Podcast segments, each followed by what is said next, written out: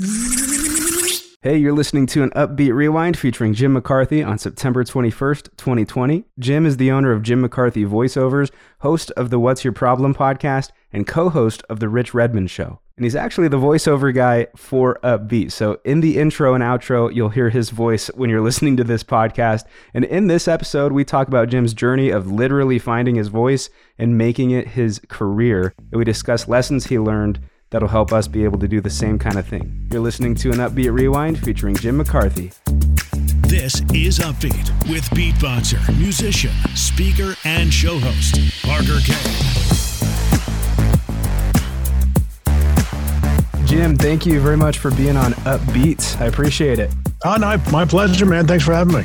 Absolutely. When I got to say thanks too for your voiceover work and for being on my podcast for pretty much every episode from now on because you are the voice in the intro and the outro. So thank you for that collaboration.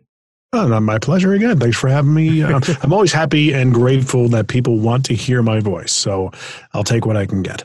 Well, I appreciate it. And also just wanted to give Rich Redmond a shout out too, if he listens into this episode for being on the show and then connecting you and you and me. Yeah. He's a good guy. we just I was just with him uh, we just did four more episodes of his show over the last two days. Nice. And do you guys post once a week? We try for two a week. Two a uh, week. but you know, uh, we we kind of ran out of steam with the amount of um, uh, stock that we had built up over time. And then we started doing all the Zoom calls, the Zoom Zoomified podcasts, if you will, because he was in California and the whole COVID thing kind of got in the way of meeting. And, uh, but, you know, we made it work and we've got uh, another, I don't know, 10, 12 episodes in the can. Awesome. Yeah, everybody go check it out. That's the Rich Redmond Show, the podcast with Jim McCarthy here and uh, Rich Redmond. Very, very entertaining very, episodes. Oddly enough, a very difficult last name to say when you're trying to make it stylized. You know, Rich Redmond, getting that last D in is tough. Yeah, I could understand that. Voiceover uh, challenges, which I'm sure we'll get into here in this episode too. Uh, but first, I love starting with story and filling in the the listeners with all the information they need or a little bit more helpful information they need to understand who the guests are. So if you could just catch us up like who is Jim McCarthy and uh, I guess what kind of led you to where you are now? It all began back in 1993. oh my gosh. So I was just, I, it's funny, I just told this story today. 1993, I was in college, uh, started getting my um, my appetite wet with uh, radio, with the college radio station. Uh, but at the time, they said, well, you know, uh, it's a great industry to be a part of. The only thing it doesn't pay all that well. So at the time, I was like, well, I don't want to not get paid well. So what pays well? Um, ended up not completing college, going into the family business, which at the time was uh, telecommunications, installing phone systems, pulling wire, um, learning a trade kind of thing. Uh, that ended. I, I, had no interest in really getting into that business. So I knew at some point that I would have to make a decision that if I don't like what I'm doing, I got to find something I do like. So I went back to radio uh, and decided, well, you know, even even though it doesn't pay all that well, at least I'll enjoy what I'm doing. So I began to go to the Connecticut School of Broadcasting up in Farmington, Connecticut, and um, started cutting my teeth, uh, learning production techniques. Literally back in the day, uh, cutting and splicing tape. That's uh, how I started. That that one little uh, skill enabled me to get my foot in the door at my first radio station. But in the meantime, I still had to find my way in. So the thing with my parents, my family business ended. That parlayed into being uh, an electrician's apprentice. So you at the time you want to talk about getting up and hating what you do for a living. That was that was the story of my life, and I couldn't wait to get into what I wanted to do. Um, the radio station, and, and it's funny because I own a company right now that does electrical work as a primary source of revenue, which is very interesting. So that turned into me finishing up the schooling at Connecticut School Broadcasting, and then them connecting me to the radio station in my hometown that I swore I would never work for. I never wanted to work for this radio station. They're the ones that ended up giving me my uh, first shot and and cutting my uh, teeth in the business um, because they needed quote air quotes a production intern. And all right fine. Let's uh, let's give it a shot. And again i talked about that skill before. That came in very handy in order for me to get my voice on the air. So they had in the beginning they had me recording tags uh, little things on the back of agency produced spots. They would they would have a spot that would run and you would tag information for local stores or whatever. So it could be a, a Best Buy commercial and be like, go see Best Buy on Federal Road in downtown Danbury. You know, that would, that would be my voice. So that was my way in, uh, going up to producing full spots for local clients that they had. Um, the radio station program director at the time heard my voice on the ads that were running. He was very well aware of who I was at that time, but I was still in his eyes perceived as eh, it's just an intern, part timer literally one night, buddy of mine who I've been who who at the time was just a guy I worked with. Uh, he comes running into the production studio because that's something else I would do is hang back after everybody left, and I would then jump into the production director's uh, seat and start learning all the equipment. And um, Matt, my friend, he was on the air. He was filling in for the F for the program director afternoon guy. So they needed someone to fill in for Matt, who do, normally had the night shift. And the guy who did overnights wasn't available. So it literally got down to okay, who's in the building? And I was the only other guy in the building. He comes bursting through the door and he says, Hey, you want to be on the air? I said, Yeah, you know, eventually sometime that would be kind of cool. Let's. He's like, No, now. Okay. oh, let's do it. And uh, that night was my first night on the air. And everything kind of progressed from there. I learned how to do station imaging, uh, producing all the things you hear between the songs, working with the station voice, which at the time was a gentleman named Doug Paul, and he voiced all the big uh, pieces in, in between there. The home of rock and roll, I 95, and all the different zips and zaps and booms and song montages, positioners, all that fun stuff. Uh, I did about three and a half years at that radio station started really wanting to get the itch to uh, move up. And in radio, to move up, you got to move around. So that meant, um, you know, going to different markets across the country. Uh, I started putting out my resume and demo tape to other radio stations around the country. And, you know, at the time, I had a 10 minute freaking demo which I would imagine most program directors popped in in the first 20 seconds, they stopped it and threw it in the garbage can. But back then I thought, like, well, how am I going to pack all this amazing stuff I've produced? You know, they got to hear it all. And surely they're going to listen to all 10 minutes and 42 seconds of this epic masterpiece I put together. So eh, at some point, I kind of realized that wasn't working. I condensed it to a 60 second demo. Hey, here's my imaging demo. Here's some of the stuff I produced. Here's how I sound in productions. Here's an air check. And I would look for those different jobs around the country. Uh, at some point, we I got uh, a, a radio station in Las Vegas and Long Island on the table.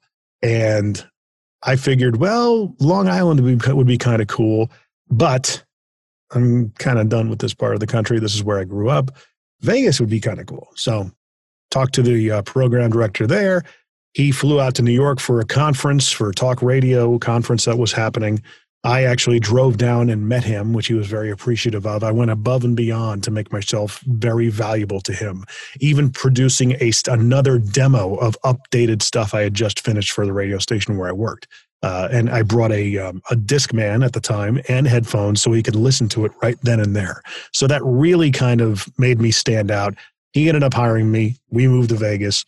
We stayed there from 01 to 05 the person that hired me out there, he ended up moving on to Dallas. So a lot of these things, that was kind of a launching pad to try and get me into larger markets and radio as long as I wanted to stay there. But my wife and I at the time, we wanted to move back to the East Coast. But at that time, it was just, um, we wanted to make, that's not the Northeast. So uh, somewhere in the South. And we ended up looking at Atlanta. We looked at um, places in North Carolina, Charlotte, and things like that. Nashville popped up uh, with a job. And it's funny, I was like, I never really considered Nashville, but hey, why not? Get hired there in 05. We moved back to, quote, the East Coast, uh, which is really just the Southeast. And um, we've been here ever since. I, I, worked in radio from 05 to 2013 uh, here in Nashville for two radio stations that were small family owned uh, radio stations. They weren't part of the evil empire co- corporations And because of that, we were always like the top three stations because we had autonomy. We could bob and weave. That was a lot of fun to work for them. Uh, oddly enough, got out of radio in 2013, took a tangent into the car business of all things. and, um, well, with a little bit of a hiccup going into the collision business. At that point, it was when I, all throughout this, you asked about voiceover. I had a lot of voiceover clients as side hustles. So a lot of that stuff I was kind of leading up to saying, man, it would just be nice to focus on one thing and get paid really well for it. So I found that one client. He ended up hiring me. Uh, little did I know he was a fire happy, wonky type boss. The first week I was there, he fired like seven people. and uh, I let all of my uh, side hustles just kind of wither. You know, I, I, just let them go. Big mistake. Never do that again. And um, I got into that. That lasted a grand total of two and a half months. Uh, made really good money while I was there, and we kind of socked it away. And then I truly went into the car business, selling cars. Um, you know, wondered what the hell I was doing my, with my life for the first two, three months of that, until I finally decided to just commit to it, and it is what it is. Let's let's make the best of it while I'm doing it. And um, that yielded me into a Mercedes dealership where I started learning that brand, really learning how to sell, make it my own voice uh, with the sales fundamentals that I thought I knew, but really the car business taught me. Um, that ended in 2015. I took another job with another company, and at that time, I you know was looking back upon the mistakes I had made with the side hustles, and then started building them back up. I started getting back into uh, uh, you know, contacting old clients that I had, getting back on their roster, producing videos, anything I could just to up that side hustle income. that company lasted till about uh, March of 2016. But it was another one of these situations where, oh no, we're letting you go. It's no fault of yours. you know, just like the collision business. And uh, you know, well, last week you were telling me how great I was doing, and you know, everything was hunky dory. Yeah, well, you know, we it changed. So they gave me my last paycheck, and I drove home that day, and I swore to never ever work for somebody else again, unless it was completely leveraged towards me. You know, where I had a lot more to. You know, if I'm going to work for somebody else, it's going to be on my terms, and um, I've been doing that ever since. It's working for me uh, since 2016.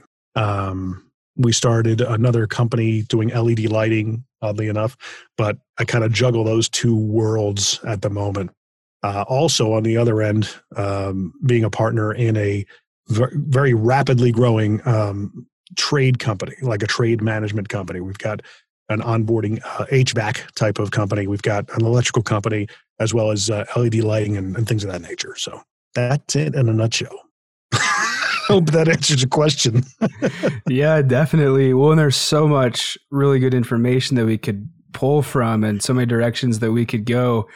Mm-hmm. But since this is, you know, largely a, a passion based podcast and like encouraging people to do the things that they enjoy, like, I guess when was it that you really kind of knew that voice was what you wanted? And what was it about radio that just kept kept reeling you in and kept making you want to continue in that path and then ultimately come back to voiceover work? And also when was like the first time you like not someone else told you but like you realized like dang i got a good voice like i need to pursue this believe it or not not until about five or six years ago i started taking my voice really that much seriously um, before that i relied I had, a, I had a different a bunch of different companies. My first real company was a company called C Note Spots, and I specialized in uh, reads for a hundred bucks. You know, could be thirty or sixty second reads, uh, real quick. I had talent on there that was okay with. You know, I'd, I'd pay them fifty, I'd keep fifty.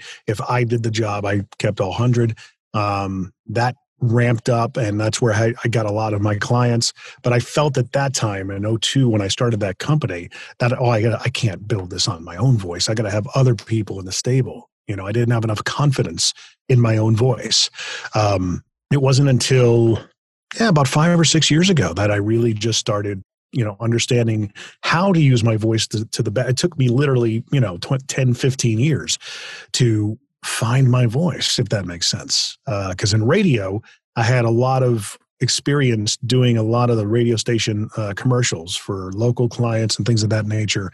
But I guess really taking it seriously wasn't until five or six years ago. You know, I, I branded myself and put myself out there and, you know, actually got professional coaching from somebody in uh, that those circles and learned different nuances that I was not aware of. You know, it always helps when you hire somebody to see your picture inside the frame. You know, um, and a lot of my the timbre of my voice as I as I aged got deeper and a little bit more um, rustic, I guess you could say. Uh, before then, I had a little bit of a high voice. I mean, not a high voice, but not exactly razor blade deep like I can somewhat pull off now.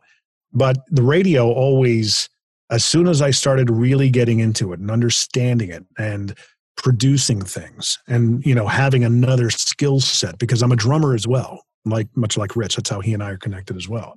Having that skill and identity really uh, fed my soul. So here was yet another skill set that was entertainment based and performance based and creative that fed my soul. You know, I really loved going into the radio station and having the challenges that we, you know, having the team environment, um, you know, taking on the the radio station across the street and you know just doing all that fun stuff. It was a blast, you know. And you know, like anything else, things kind of play out. Uh, the industry ins and outs kind of get to you. The uh, the pay was never. It was kind of on the. It was an industry. It it was and is an industry on decline. So that's what I kind of got tired of. So I really wanted to find something that was okay on the up and up. So the first half of my working or first part of my working adult working life was spent um, cutting my teeth basically in a in an industry that's kind of you know faltering right now. But now, podcasting, as you well know, is massive. It's huge. So, what better way to uh, apply my skill set and all this, these massive years of experience, but to put them towards podcast production for people who now want to be radio stars? Now yeah. there's no gatekeepers. Have at it. That's they true. need help. Yeah, Believe a... you me, they need help. it was a passion of mine. Just I, I, I still enjoy getting a good piece of copy and getting it in front of me and finding different ways to provide value for the end user so they you know hear different nuances and different ways that may may have they may have thought of it one way but maybe now i tried a different way. They're like oh i never thought of that you know um, that kind of thing. It still feeds me. I i was asked uh, about three months ago well hey you know if you could have your dream job or dream life what would it be? I'm like i i don't know. I mean i guess i'm kind of living it. So yeah. I have no complaints. I'm very grateful. That's awesome. Well, and I want to tackle some of the myths too. Like you, I think you jumped into some of them in explaining that, but it's hard, man, to like go and do creative jobs like this. Like, there's a lot more that goes into it than people think. And like initially, I'm sure when people, when I tell people I'm a beatboxer, like growing up, people are like, okay, that's kind of cool, but that's never going to amount to anything. Uh, same thing probably goes for you, where you say you're a voiceover agent or voiceover artist or actor, and they probably just go, "What you talk for a living? Like how does how does that work?" And they don't understand all the work that goes into it. So, what are some of like the myths of being someone in voiceover work? I think a lot. There, I think honestly, the myths are well, hey, if you do voiceover, uh, you do get paid to talk, and they think that there's a, a, a large amount of pay that gets thrown in uh, for you just to talk. Uh, a lot of the myths are, well, hey, I've been told I have a good voice. Um, but getting back to the pay aspect, you got to fight for it, you know, because in this day and age, and what one of the things I talk to other voice talent and generally other creatives is I help them with their sales process and understanding the fundamentals of the road to the sale, uh, follow up techniques and things of that nature. And I, I coach them on it because a lot of creatives don't know how to sell. They don't know how, they don't consider themselves to be salespeople. But if you're running a, a business, uh, what feeds your business is sales, you know, revenue, new revenue discovery and creation and generation. So a lot of the legacy talent, uh, the um, elitist talent, I'll say, uh, really get upset with the new people that are coming on board, you know, because someone told them they have a good voice, they hang a shingle on Fiverr or Upwork or something like that, and you know they're lowballing and bringing down the industry's uh, floor in terms, or you know the pay level to the floor. Uh, you know, working for 5, 10, 15, 20 bucks a read. You know, to those people, that's a lot of money for the time involved. To the legacy elitist voiceover talent, they're looking at them saying, well, hey, you're dragging down the entire industry. I'm sitting here on the sideline going, guys, you know, I'm talking to the elitists here going, you have no power in this. There's no use complaining about it. You need to sharpen your sales game. You need to make your client understand. You know, one of the big uh, myths is, well, know your worth. You know, if you use that argument to a client, well, how much you, why are you charging, you know, $250 for a 60 second read? Well, because I know my worth. And that's not good enough for a client to understand. I don't care if you know your worth. I want you to show me what your worth is. Don't tell me. Show me, don't tell me. Show me what that worth means. Why is it $250? Okay, if you're getting a price objection. And a lot of them really don't understand. They spend a lot of their time on social media sites and Facebook bitching about, you know, newbies coming to the table and how, you know, you need to get professional coaching and a demo first before anything else. Do not go after, dude, don't tell somebody else how to run their business because some of these people are actually knocking it out of the park without any, any experience or coaching or a professional demo. Some of the myths again are the uh, well, you have to have a profession produced other you know by somebody other than you. I've gotten my work most of my career with demos I've produced myself based on real stuff that ran on the air. So yeah, don't know what you're talking about there, Mr. Elitist. But so those are some of the myths. Um, the I have a good voice myth is definitely a myth. Um, I've been told I should be a voiceover actor. Just because you have a good voice does not mean you know how to use it. So, yes, there is the case for coaching in that sense. If I think it's a lot more personality driven than voice driven. So, if you're a natural ham, I think you could actually have a pretty good go at doing voiceover or some sort of performance art or you know acting or something like that. You have to be a ham, you know, and really bring words to life because I've heard people with really great voices that cannot re- read copy for the life of them. That's that's key. So those are some of the myths that come to mind. Definitely. Well, and just hitting on that last point, like I, I actually worked at a radio station for a couple years. I wasn't doing radio, but I was doing uh, social media for them, and mm-hmm.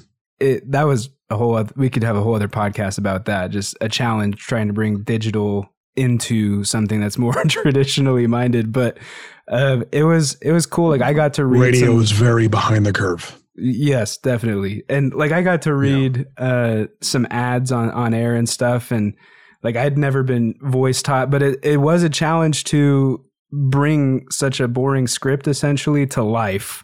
And yeah. I think some people can just naturally do that, and some people it's really hard not to sound scripted. But those are a, a bunch of good myths, and I think one of them, I think it might have been the first one you brought up, um, the, with the elitists and like dragging higher ups down, kind of a thing with the Fiverr listings and stuff. I feel like that's not just this industry, but oh yeah, tons of things online these days with graphic designers and and people who build websites and whatever. Uh, there's people who are learning the skills and then charging very little to do it, but for them, like it it makes sense, and for other people, they get frustrated and then you mentioned create for creatives, it's hard to be a salesman. And I feel like I fall into that category. Yeah. I'm actually like I launched my own podcast production service, not to do intros, outros like yourself, but to do just the editing of their episodes and to help them launch their podcasts and get their podcasts onto the right platforms and stuff. Mm-hmm. Doing that, it's been very hard to find like a pricing structure and very hard to kind of sell myself without like feeling like I'm gouging someone or, or like I'm afraid to to ask people for money essentially. But um, one thing I was talking about this today with someone else about pricing structure. You brought up the importance of why you charge what you do and being able to break that down versus just being like, I know my worth. And that was the conversation I was having with this gentleman. And he was saying, Well, you don't need to explain anything. You're the expert. Find someone who has money tell them, hey, your your package is X amount. That's just what it is. Mm-hmm. And part of me was like, okay, cool, that makes sense. But the other part of me was like, no, I feel like I should explain to them why it's that much. And like they deserve to know what you're doing. It's just like an honesty thing. I think where you need to begin is identifying the problem that you could solve for them. Mm-hmm. Okay. In one instance, one of my clients is, you know, I, I listened to his podcast and he's got a very large following. Uh, I produced an intro and an outro for him. They weren't using the outro, so I was wondering what was going on there. The intro was always being used, but the intro sounded like it was in mono and it sounded muddy. And he would come on and his levels would be all over the place. Sometimes the guest would be, you know, away from the mic and you could barely hear the guy. Um, so I, I approached him and said, Hey, you listen, you know, there's um you got a lot of like just little discrepancies happening on your podcast that I could probably fix for you. You know, I, I can master each podcast and make sure that everything sounds good, everything's uh, EQ'd and compressed the right way. You know, your your intros don't sound as good as they can, possibly can. They got to sound big and in your face. You know, why don't you just have me? I said, you know, he's like, well, how much? I'm like, oh, 45 bucks an episode. And to me, you know, I'm looking at 45 bucks. I do them in five minutes. That's how long it takes me. I just got to set up the project, tweak everything, pop everything in, hit render, done. Okay. Uh, sometimes they need me to edit some things out. I'm more than happy to take care of them with that. I'm all about making sure there's value, but identifying, you know, at that, in this particular case, he didn't have an idea that he had a problem. So I pointed it out for him. I said, you know, do you think that these sound as best as they possibly can for the caliber of talent that you are and the people that you're bringing on? Let's make this thing sound like a monster, man. I don't have to tell him how I was doing it. I just identified a problem and told him how I could solve it you know? And that's that's a lot that's the biggest key to sales is you're just figuring out a way you could solve a potential problem for your clients. Generally most of the time they don't care how you know if they have a price objection well how come it's that expensive? Well i got to do this this this this and this and have the trained ear and, and stuff like that and years of experience that got me here. That's why it costs that much. True and i've heard this argument too with uh people that I know from college and stuff who are professional videographers and photographers. They do weddings and stuff like that. You know, people want to say, "Hey, can you come do my wedding for like a hundred bucks?" And they're thinking, "Well, I've been doing this ten years, and like I'd spent over three grand on equipment." yeah, like, I don't care. if I'm a client, I'm great. But you, I didn't tell you to spend that much money on your equipment. I didn't tell you. You know, I don't care what you spent on schooling. I expect that. Um, yeah. If you're looking for someone to, you know to pay a hundred bucks, well, you know, I I I revert back to my roots in car sales and say, well, okay, where did you get that number from? Yeah. What makes you think I would do it for you know that what I'm doing? What do you want it to look like? Do you want me there just to do stuff with my phone, or you know, and hand do hand over the files to you to edit? or do you want a complete edited video? Oh, I want a complete edited video. Okay, well, absolutely fair enough.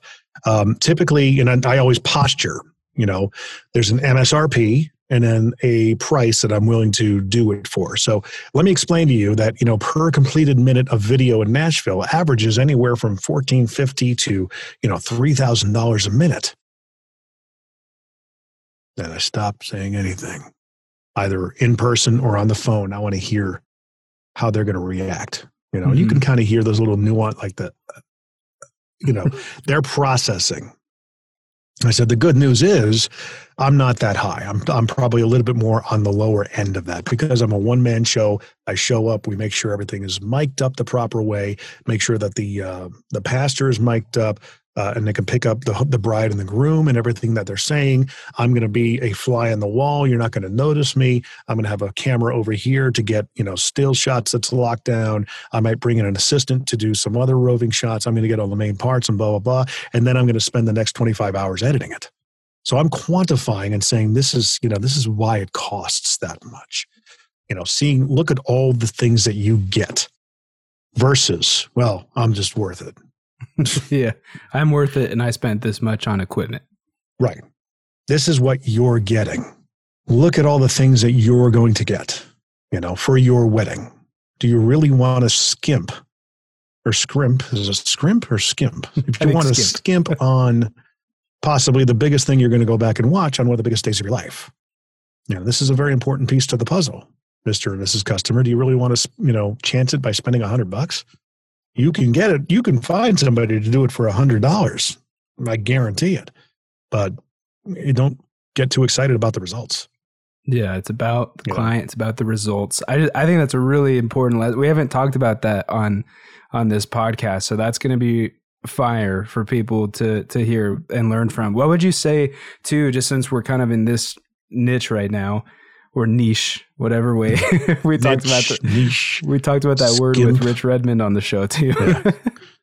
uh, first steps for anyone who wants to just start a, an online business. You know, I feel like that's so common these days, Mhm. and it's almost essential. Like I would encourage encourage it. I'm sure you would too. So like online businesses, what are some, or even voiceover in particular, if you want to touch on that too. Just like how can somebody get started? Uh, for voiceover people, I tell them, you know, start out by, you know, taking this. You know, they the first questions they typically have: What kind of mic should I buy? You know, how do I commit? You can buy all that stuff, but you have a studio in your pocket if you have one of these, uh, you know, an iPhone or something like that, and it's got a decent microphone on it. The first thing is is to read something, voice something, listen back, take notes on how it sounds, then read it again, and do that over and over and over again until you start getting better. Um, listen for opportunities in your market. One of the biggest things uh, I talk about in terms of prospecting, if you really want to monetize things on a on a lower level uh, and get the ball rolling to fund, you know, getting a coach and someone to work with you, either myself or somebody else virtually, you know, that kind of thing, and even work towards a professionally produced demo because you should have something for them to listen to. Um, learn. This is actually the utmost importance. I believe this this uh, industry is shifting to favor people who can produce their own stuff. So learn how to produce your own content, your own uh, spots, demo spots, spec spots. Learn how to make, you know, sit your voice in the context of a music bed, how to EQ both of them. You know, start listening to other voiceover talent, other pro, um, pieces of, of content and commercials, whether they're on the radio or whatever. Listen to how they're mixed. Listen to how they're um, performed. Um, but you know, as far as voicing, I would say emulate a lot of talent, and you can go to William Morris Agency. I think it's WMA.com. Uh, that's something that I used to do when I first started in radio. But back then, we got it on a, a disc, and it had all these monster voiceover talent for promos and radio imaging and television promos and things of that nature that I would listen to, not only to hear the voice styles, but to hear the imaging production the you know the guys who are taking the voice and really bringing it to a whole nother dimension with the just the production behind it you know the filters and stereo uh, channel imaging and all that kind of stuff just to get ideas of how i can integrate that into my production work for the radio station where i was. But also listening to the nuances of the voiceover talent. I say pick out somebody you really enjoy listening to in their voice start emulating them until you find your own voice, you know, and it does take time. Um, but getting back to the prospecting thing, uh, next time you're on hold, listen carefully.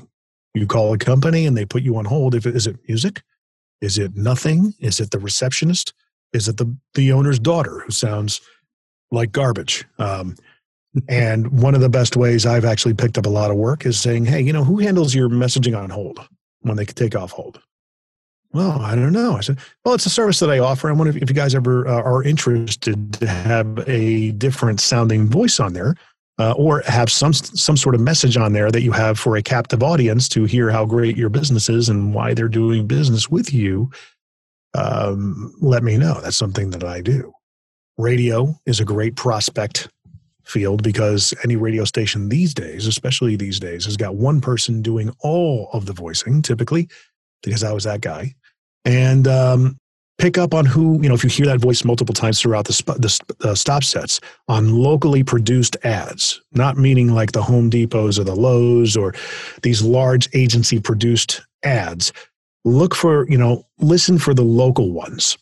If you're if you have production chops you can actually go and pitch yourself to these local companies and say hey you know i heard your ad on the radio. What a great subject line in an email to get it open by the way. I heard your ad on the radio I went ahead and transcribed it and produced it. Here's a 20 second sample of how I can sound, that kind of thing. You know, that's valuable. That's a lot of value for the client. And, you know, eight times out of 10, they may take you up on it or at least start the conversation.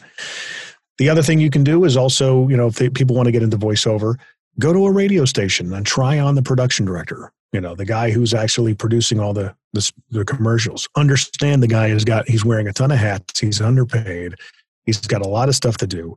and offer your services, I would like to offer my voice to you to read tags, to read, you know, little rip and read type stuff, anything you don't want to do or you want to vary up the voices on the air. I just need some experience. Okay. I just need, you know, the exchange is you don't have to pay me. I'll be here every Thursday at 2 p.m. You can count on that. Set aside stuff. We'll spend 15 minutes to 20 minutes just burning through it. All I ask is that you coach me, send me the final product, and let me know when it airs. Because those three virtues, you can then say, I've, I've been heard on the air. I've, I, my voice has been on a broadcast radio station. Those little produced ads can be the beginnings of your demo. Okay. So there's a lot of little tricks that, you know, not the elites like to talk about. Most of the elites are out there coaching the people coming in. So they'd rather them get them into their, you know, their, uh, their course to, you know, I want to, I want to start coaching you and spend, you know, make you spend $3,000 for the coaching and the demo. I'm the, you know, if you're in the beginning, you're just pulling yourself up by your bootstraps. There are methods and ways to, to get exposure and start getting work, you know, so those are the things I recommend. I was going to ask that too. You kind of alluded to it, but what does it take to, I guess, actually be able to claim that you are a voiceover artist? I know in today's world, we have the ability to just label ourselves whatever we want to. Anybody can just get on and be like, hey, my name's Parker. I'm on LinkedIn. I'm an entrepreneur now. You know, yeah. I'm a voiceover artist now. I'm this now. So, what does it take to actually, I guess, consider yourself that? Mm. I mean, if I go if someone's coming at me and this, I'm a voiceover talent. Okay, send me your demo. Uh, okay, you're not really a voiceover talent. you're just you're trying to be, you know, and I appreciate that. If you have a demo and I hear it and you know it sounds really amateur, yeah, you, okay, you, we're, we're getting there. Um, you do voiceovers. Not sure if it might be a talent at this point, but we're you know we'll keep working on it. I mean, because God knows I sounded like crap at one time. Um, you know, I cringe going back to listening to my stuff. Absolutely cringe. Rich and I actually talked about that. I said we should actually do a show going back and listening to our early stuff. You know, your demos that you did in Dallas to get to Nashville. Uh, you know, my demo that my 10 minute long production demo. Oh my gosh, talk about cringe city. We all got to start somewhere, you know?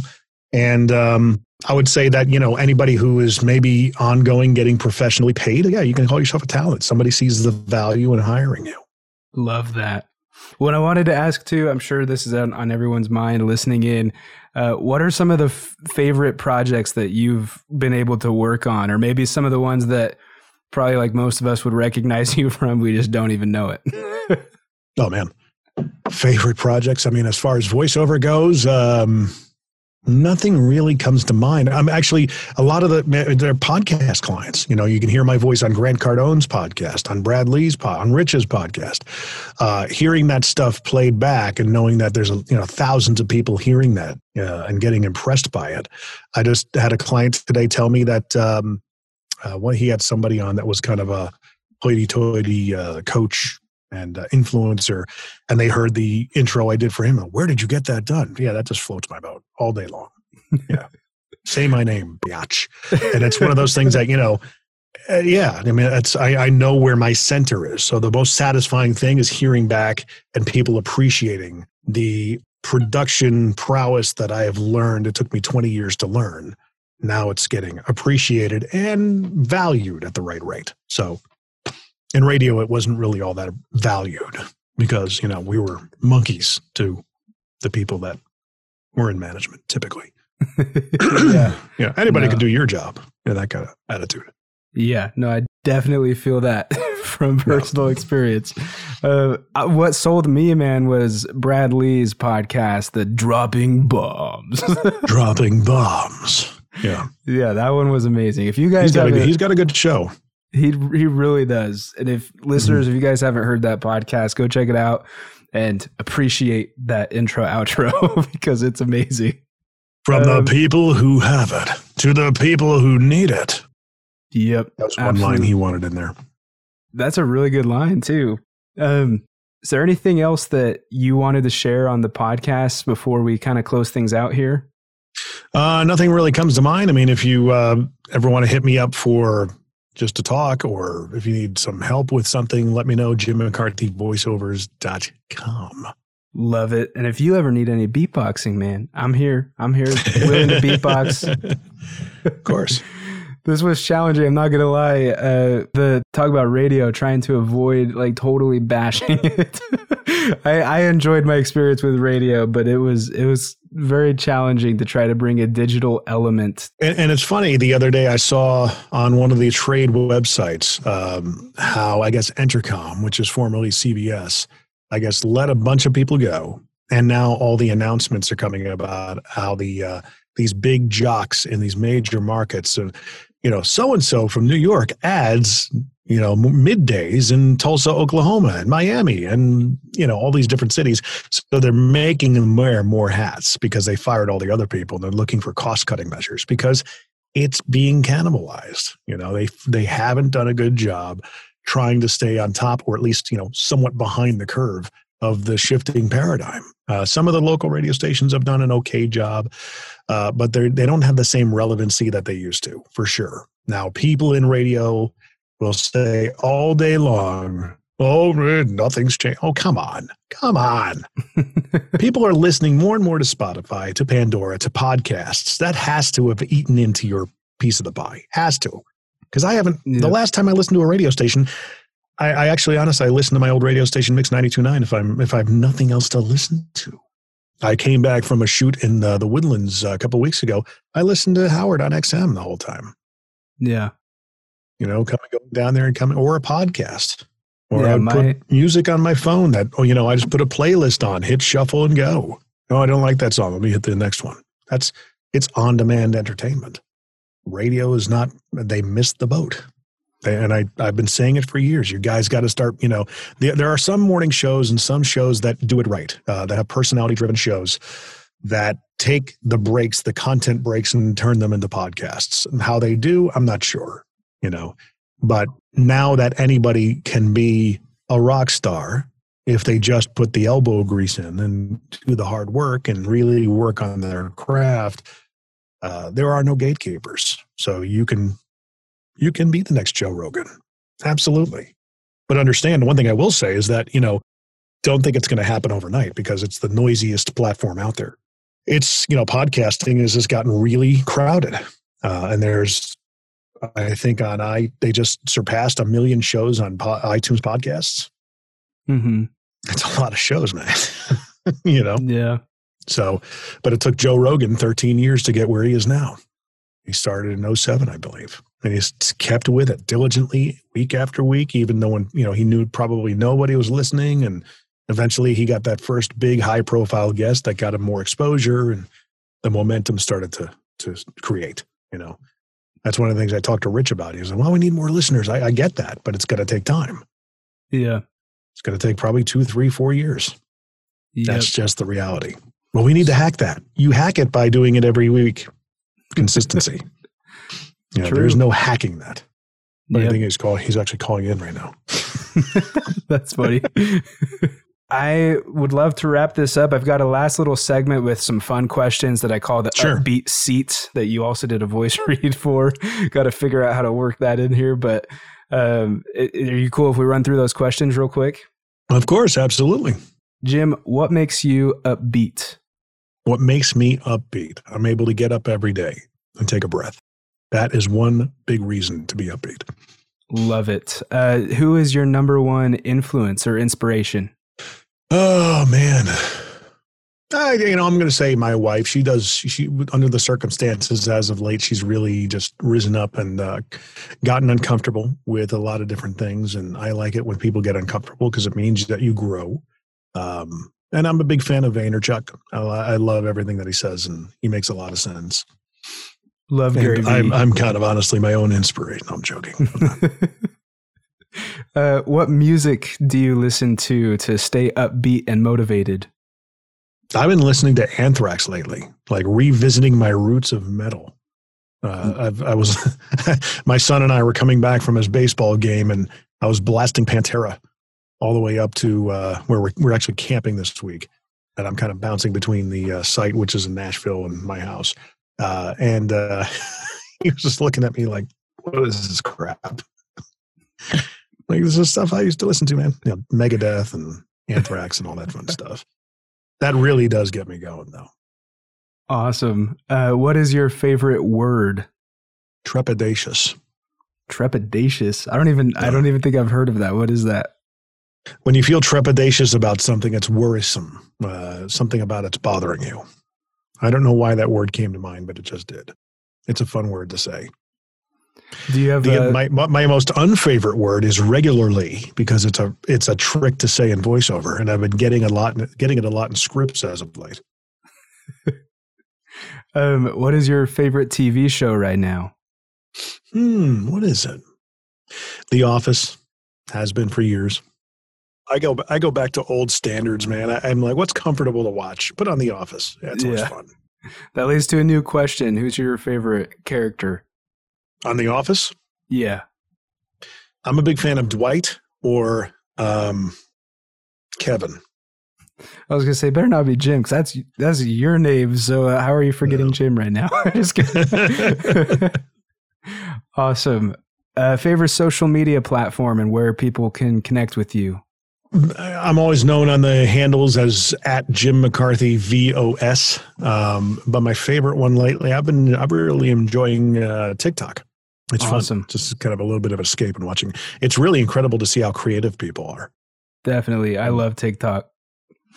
Well, sweet Jim, thanks for again for being on Upbeats as per usual on this podcast. I'm gonna close it out by beatboxing your name real quick, Sure. and it might cut out over Zoom. It's been doing that lately.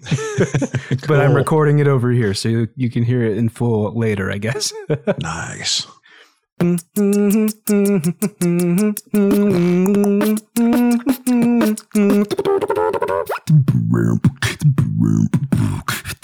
you read about a bitch for Jim McCarthy? Jim, Jim, Jim, Jim McCarthy. Nice. Are you doing those and put them on TikTok and stuff? I need to be. Yes. Dude, I mean, because eventually, you know, put out a call to action and have people, you know, just beatbox their names just like you did and put them, oh, you'd be huge. yeah, You'd be huge. I got to do that for sure. Yeah. See, I come, Uh, I come up with a lot of good ideas. Trouble is, most of them suck. that one hopefully doesn't suck though. I'm gonna because I'm gonna try it. I think that's a good idea. I think, you know, um, give me a name and I'll beatbox your name and have somebody in the comments do my name. And then the next, next video you do is their name and you tag them in it and off you go. And booyah!